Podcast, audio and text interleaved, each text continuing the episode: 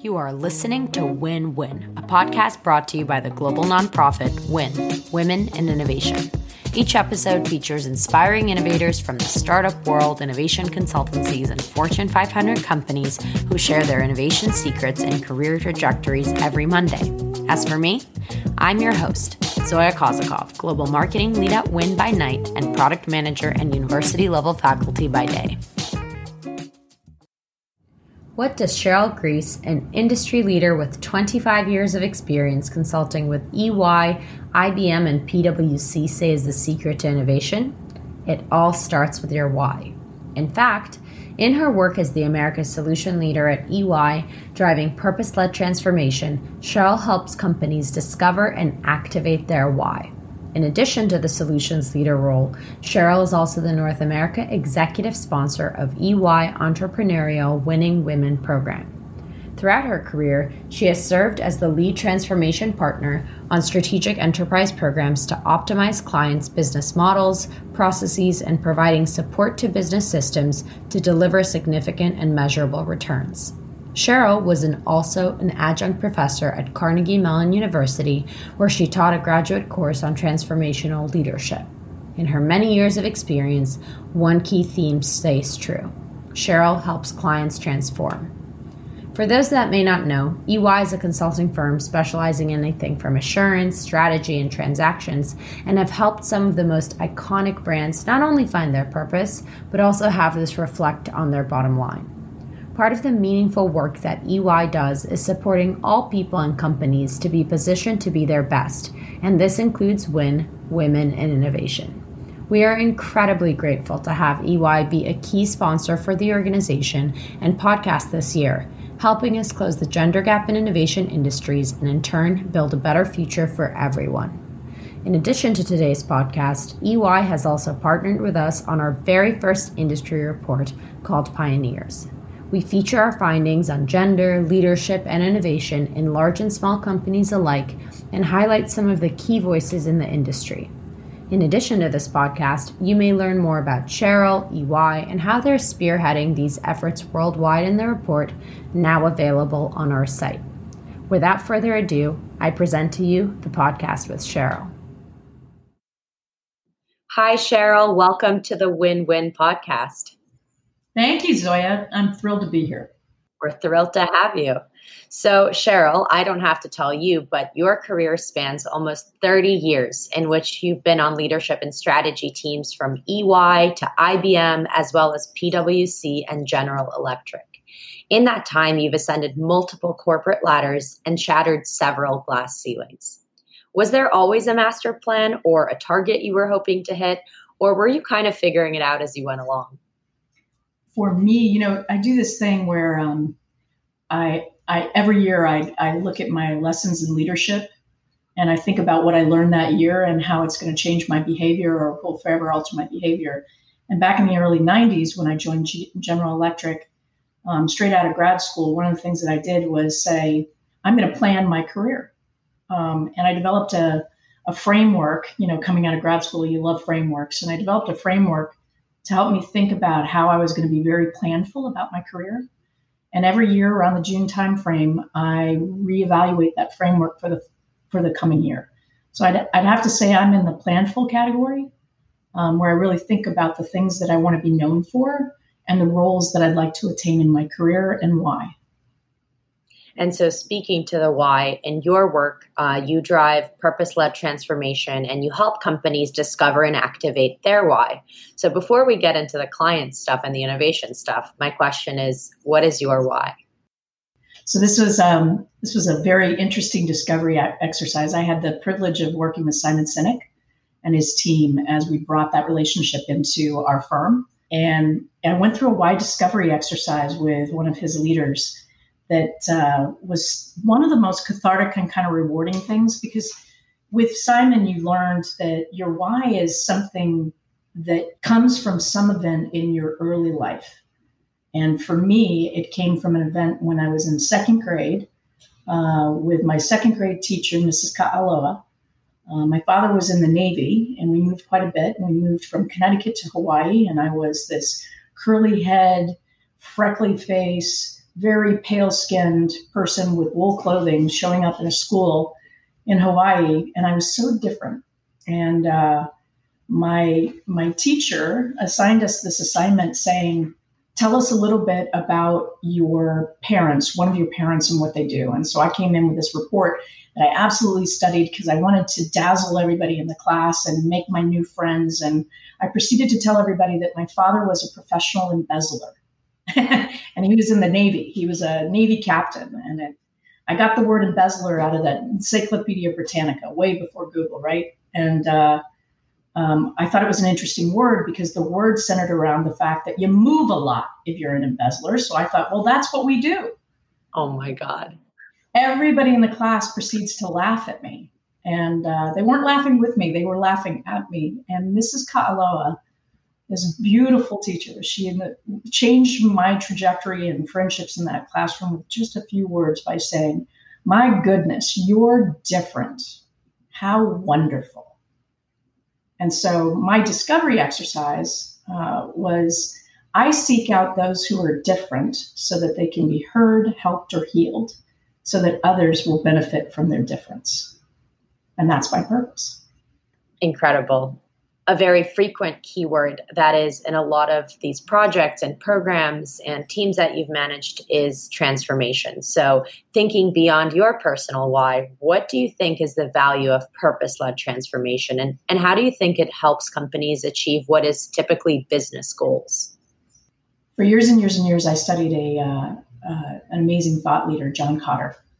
John Kotter led with sense of urgency you had to have a crisis or a sense of urgency to galvanize people around a problem. And I built a, a, curriculum at Carnegie Mellon where I taught a leadership course at Carnegie Mellon. And I really centered around his principles that you have to start with something that will galvanize a human to a problem to be able to transform. And taught sense of urgency, sense of urgency. And then I moved into EY. And my first job with EY was I was selected as the program leader for Vision 2020 by our chairman and um, lead operations officer. And I, my job was to implement our purpose. My job was to make purpose come to life. And we had no real crisis we were dealing with. So I couldn't I couldn't take a crisis and turn it into something that would galvanize people. And what I learned very quickly was it was much easier to lead a transformation through inspiration than through urgency and crisis. I'm sure people are, are going to, as we've seen in COVID 19, everybody's getting through this crisis and moving very swiftly through the crisis, but it's not. It's not behavior that's sustainable over time. People can't wake up every day in crisis mode. And so for me, the biggest thing coming out of purpose led transformation is it's less about a sense of urgency and more about a sense of inspiration and how you get a human to move through a transformation in a very inspiring way because you're giving them something that they can connect with and connect you and the company together to to really drive transformation that's sustainable and then when you think about change management as a whole, a lot of the times it fails. And a lot of the reasons that are cited about it failing are the fact that on a day to day purpose, people just can't get the, the small tactical things done. So, how do you really ensure on a tactical level the job gets done? Well, there's all kinds of uh, techniques to get. Uh, we bring in big program management and we map out the plans and we identify deliverables that will help move the program along. Um, and we really run those programs at a tactical day to day level. The trick with staying on board with the tactics and moving the tactics along is that vision and keeping people connected with the vision. Because you can you can tactically get through a program and you haven't changed anybody's life. Right. You've just done a bunch of things. And so to me, it's connecting every day, connecting people to that vision and the tactics and integrating both the future and the current day to day and making mid course corrections in your tactics. So, another title and keyword in your career trajectory is also the word leader. You've led teams of over 200 partners at a time. So, let's talk about leadership. What are your expectations of leadership, and what are some key values that you think are important to be in a leader? My expectations of leadership. Well, I have the leaders that I work for, and then me as a leader. Um, for the leaders that I work for, it's interesting. I was reflecting on the things that have set me back in my career, and it's usually associated with a leader that I worked for. Um, and the things that have propelled me in my career are because of the leaders I have surrounded myself with. So, what I expect from the leaders that I work with is absolute candor. I expect them to say and do exactly what they say and what they do match. I expect that they're going to help me with the vision that I'm responsible for and make sure that they're telling me when I'm off course. Candor is critical to me. Like you can't you can't wake up and just think you're on track. You need to know you're on track. And you have to have people around you that are willing to give you feedback that can take you to the next level in your career. And those are the best leaders I have absolutely worked with. I have worked with several leaders where I don't find them candid. In fact, I've worked with some divisive leaders in my career that will absolutely tell you one thing and do another. And um, that's where you have to really know when you're in that situation. You have to really go with your gut, know when you're in that situation, and you have to figure out how to move yourself to another place. So I've had that experience. Me as a leader, the things that I think are really important, and I asked my team this before I, I got on this uh, interview. I, I asked them to give me a few words to describe me, and here's what I heard. I heard that I was passionate, I heard that I was decisive, and I heard that I was a connector. And I think those are things that one, I'm very proud that that my team thinks that way of me. But I think those are things that I work at. Every day I want to go to work and I want to have a smile on my face and I want to convince people that this is the best job that that they have. It's awesome that they want to be here, that they love what they do, and that we're gonna we're gonna tackle big complex problems together and show the world that we can build a better working world, which is EY's purpose. At the same time, I've learned early in my career that the best leaders I've ever worked with can gather information quickly and make a decision. And uh, um, I'm, a, I'm a sailor. Um, so I've sailed across um, oceans. I've done some really amazing things. And the thing that always made me crazy was when I was on a sailboat with a skipper that wanted to make decisions through consensus. So I really appreciate you cannot skipper by consensus management when the winds are howling and the seas are coming at you, you need to make a decision. And you need your crew to come along with you in that decision and know their role and know how to perform it and get you through the, the, the crisis that might be ahead of you or win the race in calm. So, decisions, decisiveness is absolutely a critical trait, in my opinion, of being a leader and knowing when to make those decisions and how to collect that information. And then the third thing I would say about being a leader is this this whole job of, of a connector, ha- having a really diverse network, particularly in today's environment, is critical to solving some of the problems that are coming at us today. And I believe you as a leader connecting your people and connecting other people to each other to solve problems and to um, extend your reach is a critical aspect of leadership. You don't you're never going to have all the answers, but boy, if you've got a great network and connect others to that network and continue to extend it, your chance of really doing some big things and solving bigger problems and having somebody to rely on when you need them is uh, goes up immeasurably.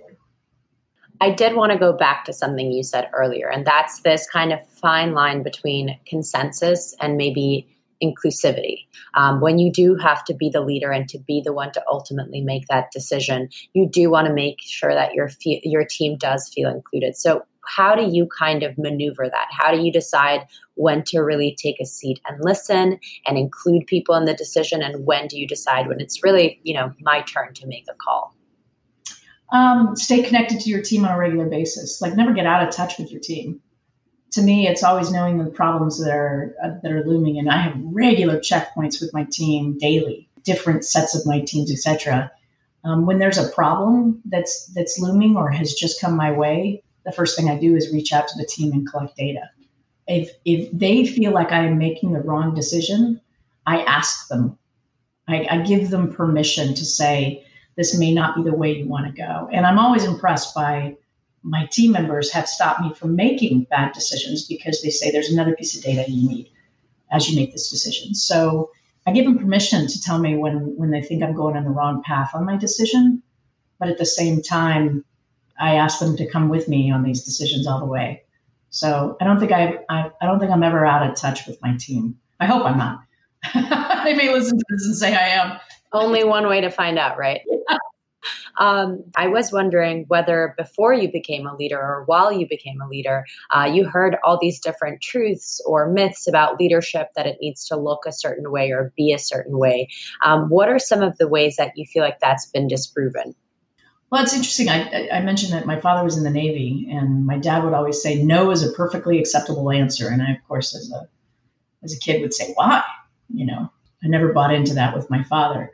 But but to me, leadership isn't about having all the answers. And I think that is a myth that all our leaders are spot on. They they're they have all the answers. Leadership is about conveying confidence in the decisions that you make and being able to communicate why you're making those decisions appropriately. But uh, it's also fessing up that if you've made a decision and it's the wrong decision, that you can quickly make a mid course correction and explain to everybody where you're going next and why and the data that you've collected. We're human. I mean, you're going to make mistakes and you you when you make a mistake you need to be accountable for the fact that you made a mistake um, i learned from another leader who i think who's with ey now uh, early in my career at PwC, we were working together on a big project at the Walt Disney Company.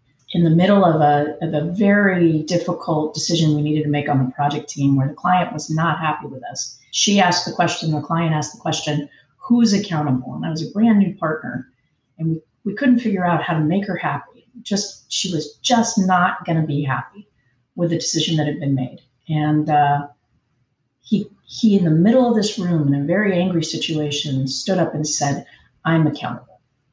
And everybody calmed down. And he didn't make that decision but he was accountable. And i learned so much from him in that moment. You as a leader are ultimately accountable for the decisions that are made by your team. And as such when the decisions are, are wrong or what have you you have to take accountability and you have to move it to the next level so then looking back a little bit and thinking about your own career and if you would have done something differently in your career, if Cheryl today could speak to Cheryl at a different part or an earlier part of her career, what would you say to her? Super early in my career, I would say you own your balance. Nobody owns your balance but you. Um, and not everything matters. So I would have been a lot more planful about the time I was spending on myself earlier in my career because uh, earlier in my career, as I was making partner, the only thing that mattered was work to me, and I I lost out on some things that uh, I think I would have gone back and done done a little differently. And I added um, when I talk about that career development framework that I kind of did for myself. One of the things that I added to it was being much more planful about my own balance and how I uh, how I needed to, to take care of myself more, more recently, I think I would say go with your gut a little bit more. You know, I, I've been in, in business now for well over 30 years, and you, your acumen on, on knowing the signals and how to read those signals. And I think uh, I, I, reflect on, on five years ago some of the things that I did. And uh, I, I, would tell you that I, I'm very good at going with my gut on some things and it hasn't failed me in the last five years. So, something else that's very unique in your journey is actually that you're a woman. So, you're a woman in so many different rooms and industries that are male dominated, male driven, male led. How do you think your journey perhaps different from your male peers, both for the better and for the worse? I was thinking about this, and I'm sure you all have read the book Lean In with Sheryl Sandberg. And one of the things, and seen her TED Talk and so forth. And I really resonated with her comments on likability and the fact that, you know, great studies and so forth, but the fact that um, success and likability are negatively correlated for women and positively correlated for men. I've certainly experienced that throughout my career. And I think um, you, you work, and maybe this was a factor of moving so much as a child, but you work very hard as a female to be likable so that your success can be recognized a little bit better and that you don't have to do all of your own tooting of your horn. It's much easier for a man to toot his horn. And I appreciate it. Um, I try to make it very easy for the women on my team to toot their horn. And if they don't, I'm going to toot, toot it for them. In fact, we did this this morning for somebody who great, gave a great presentation to my boss last night. Uh, we did a lot of tooting of her horn. But it, it's it's it's hard for a woman to stand up and go, "Look what I did." I mean, a man, look how great I am. I think it's our job as leaders to make it easier for you to toot your horn and for success and likability to be positively correlated for women. Um, that'd be one thing. As you've progressed in your own career, more women have taken roles of leadership, and that's, of course, really, really exciting to see. But how do you think your leadership and general corporate leadership evolve with more women in places of influence? The, the, it's so interesting. It's such an interesting question. E, EY absolutely has a focus on um, advancing women. I mean, we advance women entrepreneurs. It's another role I have within the firm. We advance um, this year. I think 38% of our new partner class were women. Were women. Um, we are working really hard. We had a fast forward initiative that we launched in Davos in 2015, which was Women Fast Forward, uh, where we really like to see parity in leadership roles around the world. Um, so we're taking this this is really important to our firm. Our male leaders, our female leaders, really important because of the diversity of leadership styles, the diversity of thinking. Um, it's something that we're all taking very, very seriously. And on my own team, I have a I have an absolute uh, 50-50 split between male and female leaders. In fact, I've had to bring male leaders on to add more diversity to my team recently. Um, and it's been great. It's, it's amazing to see the different leadership styles and how they're all playing together. Um, but I think it's it's critical that you have to take a, a really deliberate focus on how do you develop a diverse team and make sure that they're collaborating and contributing in such a way that is unique to their own style but beneficial to the entire team. And then going into some of those initiatives that you yourself have launched and worked on, you serve as the North America executive sponsor of EY's Entrepreneurial Winning Women program. So, how did this opportunity come about and what does it aim to achieve? A few years back, the executive sponsorship role became available, and I somebody assumed I was too busy for it. And even though I was working with that group of women and very passionate about it, somebody made an assumption. And the woman who filled that role got promoted into another role and did not have, she admittedly said, I, I don't have time to do these two roles. Because the sponsorship role is, is an additional hat you wear in, in, in addition to your leadership hat. And I said, Well, I'm not going to let that happen again. So as soon as I found out that she would be vacating the role, I went to the gentleman who was responsible and knocked down his door and said, I want this role. I'm very active with this community. It's very it's something I'm super passionate about. I will make time for it. Don't assume I don't have time for it. This is something that I really want to do. And after I cornered him in a room and he cried mercy, um, I, I ended up being our North American Executive Winning Women sponsor.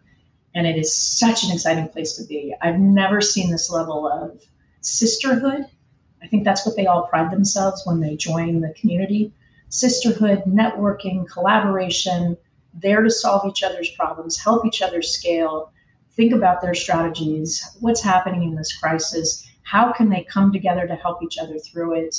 I learned so much from this group of women, and my goal is to make sure that they get the best of our firm every day to help them in their mission because these women are solving some massive problems for the world. They're doing some amazing things. They are such purposeful people. So it's it's to me, it, it gets me going in the morning and I feel very, very lucky to, to have that role. But to your point, I had to go get that role because people make assumptions. Our goals are to mentor women through the evolution of their growth stages and help them really reach their full potential, providing them access to private equity to venture capitalists to each other to um, experiences of how do you go public to how do you scale how do you think about your supply chain how do you but really provide them a program, a learning program, if you will, in a community where not only can they learn from others, but they can learn from each other. And um, our goal is to to make sure that they're successful in the mission that they have to to grow their companies and fulfill their purpose. And so, how do you see the program being scaled, and what are the opportunities to be, get involved with it, and where do you see it going? Um, we have a class every year where we have our our winning women class, and because of COVID nineteen, we canceled, we we postponed our program, and so our goal this year is to double the size of next year's class, and it's it's really about reaching out and finding entrepreneurial winning women that meet meet the criteria of the program, which which we can send out to everybody, but meet the criteria of the program and want to be a part of this community and want the the advantages of what the network has to offer. Um, so our goal is to double, not miss a beat. We missed a beat because of COVID nineteen, and we're going to make up for that beat. It's at least double the size or better. Incredible. Well, I'm very excited for to see that happen. Um, Me too something that you discussed and, and has come up several times is this notion of self promotion. And research actually shows that women don't self promote as much as men do. And that, that is perhaps a reason as to why the gender gap is maybe taking longer to close. What are your views around self promotion? Where, where does the balance lie between collective good versus individual advancement? It is really it's it is really hard somebody sent me a beautiful note saying, "Hey, thank you so much for what you did yesterday." I I sat on that note and I thought, I want my boss to know that that somebody really appreciated something that I did. So I sent it to him, and he sent me a note back immediately saying, "Thank you so much." I mean, here I am, 30 years of leadership, and I I sent a note to my boss saying, "Hey, look how good I am." and he appreciated it. You know, he appreciated it. I think a lot of the times we don't toot our own horns horn because we don't want people to think we're self-promoting. I think it's I think it's something that your leadership sh- I know I appreciate it when people send it to me. I think you need to feel safer. You need to you need to potentially even ask your boss, "Hey, do you mind if I send these to you because I want you to know that that these things are happening." I'm sure he or she will say, "Absolutely, send those on." Um, but the other thing that I'll tell you, and I built this in, so I have my 10 rules of leadership. Um, over the last couple of years, I built a new one in, which is really it is your job as a leader to amplify others, particularly females. A lot of times, the voices in the room, female voices get I don't know what it is, whether it's the volume or it's a pitch or something or what have you, but our voices don't always get heard. Um, so you could say the same thing that a man is saying in the room, and you didn't get heard. So what I like to do is that when I sit in the room, I'm really listening for what I just heard, and then I'm amplifying it. So I might say, I really, I, I just want to uh, emphasize the point that Zoya said and make sure that you all understand that she's really driving to a result that we need in our business right now. Let's talk more about it. Um, but I think it's really, really incumbent on us to amplify, particularly female voices, so that they can be heard and you have your 10 year uh, 10 rules of leadership. Are there any other ones that you think would be really important to highlight in this moment to our listeners today? One that strikes me is never rule yourself out. It is a it is a female trait of ours where when we're going through decision making process and i get this all the time i'll get a young senior manager that will come to me that's that's contemplating do they where do they want to go in their career? And they start their sentence with I don't think I want to be a partner. Well, I got lots of people that want to be a partner. And in my head, I'm thinking, well, okay, well, what do you want to be? And I just ruled her out. She didn't want to be a partner. So I've just ruled her out. And then two, three years later, they'll come to me and say, how come I'm not up for partner? So you have to think about what you say and you have to be very, very careful. You you could very quickly rule yourself out because as you advance to leadership roles, there are only so many roles, and you should never rule yourself out. Even if you don't want the role, talk to your husband, your wife, talk to your significant other about that, um, and then come to the discussion with tell me how to be a partner and what I'm going to need to do. But don't start with, I don't think I want to. I think an, another one that I think is really, really important is always lead with a point of view. This one I learned early in my career. When you go into a conversation, shape your point of view going into that conversation so that you can better gather information and better gather knowledge and insight that contributes to your point of view. Do not go into a conversation, particularly if it's in your calendar in advance, without having some kind of point of view about the the topic that you're going in for. I see too many too many people come into conversations where they've lost the ability to lead because they had no point of view in that room. So I think that's another really important one. And the last one I would leave you with is um, your family and your health always come first. And we are leaders are human entities, human human run businesses they will always understand your need to put family and health first when you need to put family and health first. Otherwise, you're in the wrong place. And I think this year taught us that, if anything at all. No question. And if our listeners do, which they absolutely should, uh, want to hear more about um, your principles of leadership, where can they learn more about them? I should publish them. I haven't. I, I give them as speeches periodically, but I'll make a commitment to you, Zoya, that I will get them published. Sounds sounds great to me. And before I do let you go today, I did want to ask you one last innovation question, and that is, where do you see yourself and your industry one year from now, one month from now, and ten years from now? Oh my goodness, that's a big question. myself and my industry. Well, let me start with my industry. We're in the professional consulting business. And one month from now, I believe our industry is going to start to pivot to much more of a solutions mindset.